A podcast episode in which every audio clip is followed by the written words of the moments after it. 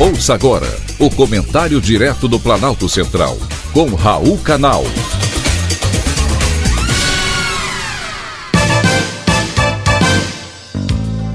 Queridos ouvintes e atentos escutantes, assunto de hoje: impeachment de Lula. O contra-ataque já começou. Lula ainda nem sequer completou os 100 dias de governo, o que acontecerá na próxima segunda-feira e já foram protocolizados na Câmara dos Deputados sete pedidos de impeachment contra ele. O último conta com a assinatura de 33 deputados federais. Quem lidera o pedido é o deputado Luiz Felipe Orleans de Bragança, do PL de São Paulo, tataraneto da Princesa Isabel.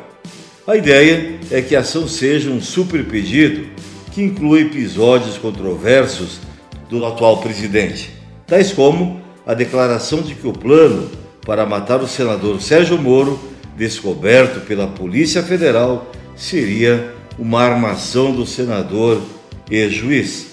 Não é bem isso que se espera de um presidente ao tomar conhecimento de um fato grave como este. Ignorá-lo mostra uma certa leniência com os criminosos. No Brasil, ameaças a juízes não é novidade. 50% deles já declararam ao Conselho Nacional de Justiça terem sofrido ameaças relacionadas com o exercício da sua profissão. Você ouvinte deve estar se perguntando: isso seria motivo para impeachment? Os deputados que assinaram o pedido alegam que sim, que o presidente Lula cometeu crime de responsabilidade e ingovernabilidade por incapacidade de aglutinar coesão de um plano nacional de segurança pública. A ingovernabilidade acontece quando o risco político causado por um presidente traria maior instabilidade do que um pedido de impeachment. E essa ingovernabilidade pode ocorrer nas áreas econômica, financeira ou social. Os ataques do presidente Lula contra a autonomia do Banco Central é outro exemplo. É assim que funciona a política.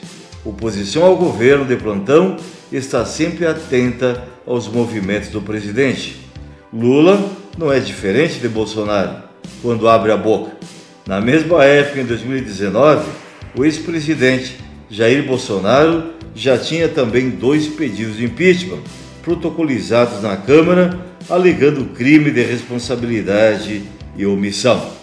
Lula não tem sido diferente de seu antecessor, o que faz acreditar que o Brasil precisa de presidentes melhores. Foi um privilégio, mais uma vez, ter conversado com você.